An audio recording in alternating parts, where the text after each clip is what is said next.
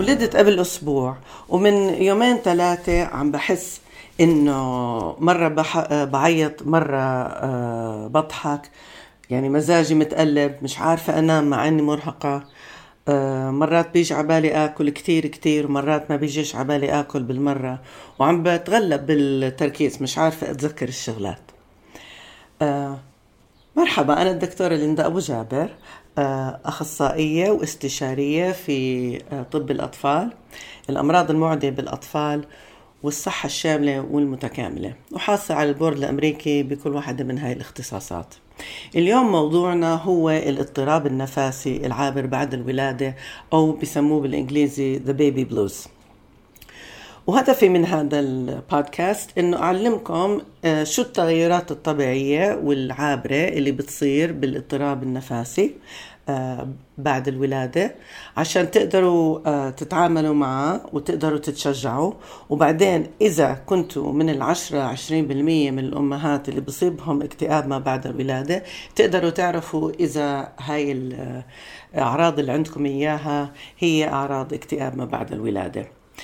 تركيز هذا البودكاست راح يكون عن الاضطراب النفسي وتركيز البودكاست اللي جايين راح يكونوا عن آه، اكتئاب ما بعد الولادة. لأنه أنا بآمن أنه المعرفة والعلم آه، أسلحة ممكن تستعملوها علشان تتفادوا هاي الشغلات أو تتعاملوا معها بطرق فعالة آه، إذا صابتكم. فلنرجع للاضطراب النفسي العابر. 50 ل 80% من الأمهات الجدد بصيبهم الاضطراب النفسي العابر بعد الولادة. عادة هاي الأعراض تبدأ بين اليومين آه للثلاثة آه بعد ولادة الطفل وبتضل آه مدة أسبوعين تقريبا. بعدين بتخف وبتختفي منها لحالها. أعراض الاضطراب النفسي هي الحزن والبكاء تقلبات المزاج اللي ما إلها سبب. يعني بتكوني مرة بتضحكي ومرة بتبكي ومش عارفة ليش.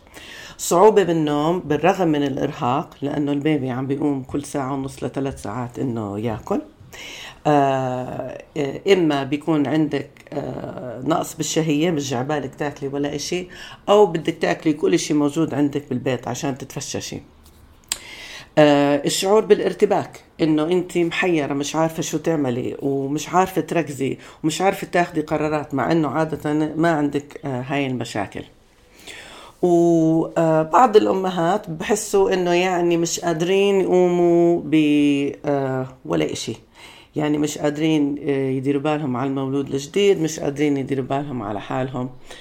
آه، بس الإشي المطمئن بهذا الموضوع إنه عادة آه، هاي الأعراض كلها بعد أسبوعين بتمر وبتختفي.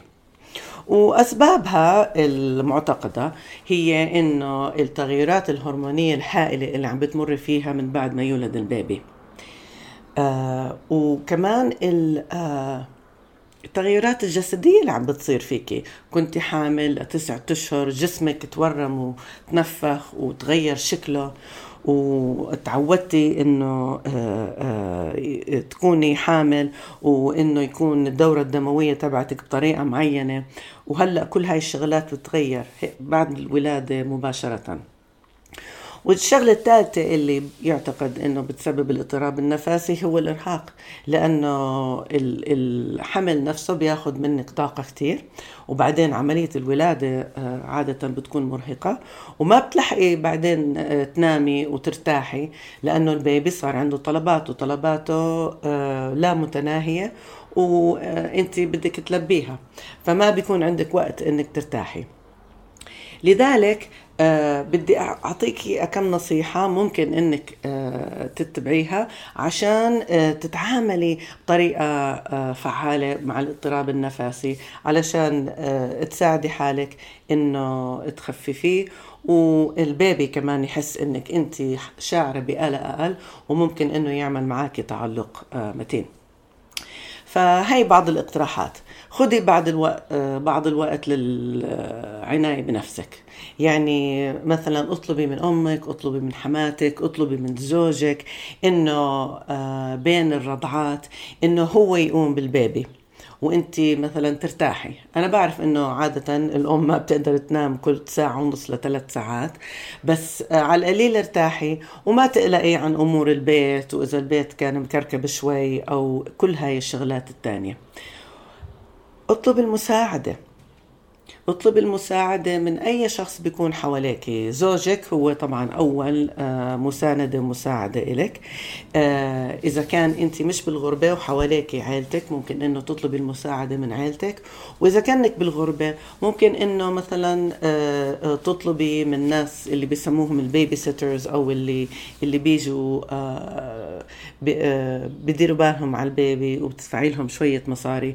لأنه أنت الراحة تبعتك كتير كتير كتير مهمة إنه آه، تساعدك على التغلب على الاضطراب النفسي وكمان شغلة كتير من الأمهات بنسوها إنه التواصل مع الأمهات التانيين اللي مروا بالمرحلة اللي أنت مريتي فيها وكانت عابرة آه، كتير بتساعد لأنه كثير مرات الأم لما تشعر بهذا الشعور بتنطوي على نفسها وبتبطل تتفاعل مع الناس التانيين. لذلك آه هاي الشغلات إذا عملتيها آه رح تتغلبي على الاضطراب النفسي آه العابر لحاله ورح بعد أسبوعين هاي الفترة وبتمر. هلأ الفرق بين الاضطراب النفسي واكتئاب ما بعد الولادة إنه الأعراض باكتئاب ما بعد الولادة شديدة أكثر الأعراض بتستمر لبعد فترة الأسبوعين.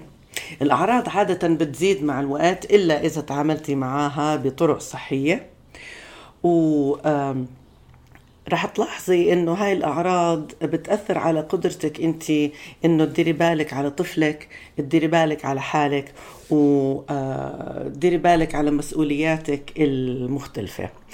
لذلك آه، البودكاست الجاي رح نحكي عن آه، شو هو اكتئاب ما بعد الولادة مين الأم اللي أكثر عرضة للإصابة باكتئاب ما بعد الولادة. وبالبودكاست اللي بعديه رح نحكي عن طرق آه، واعية و جيدة صحية. إنك تتعاملي مع الأعراض اكتئاب ما بعد الولادة إذا صارت. وأهم من هيك إذا بتعرفي لما تتعرفي على أسباب أو المسببات لاكتئاب ما بعد الولادة ممكن إنك تخططي إلها وانت حامل قبل ما يصير عندك أي أعراض علشان تتفادي الإصابة باكتئاب ما بعد الولادة. وتخففي من الأعراض إذا صارت عندك.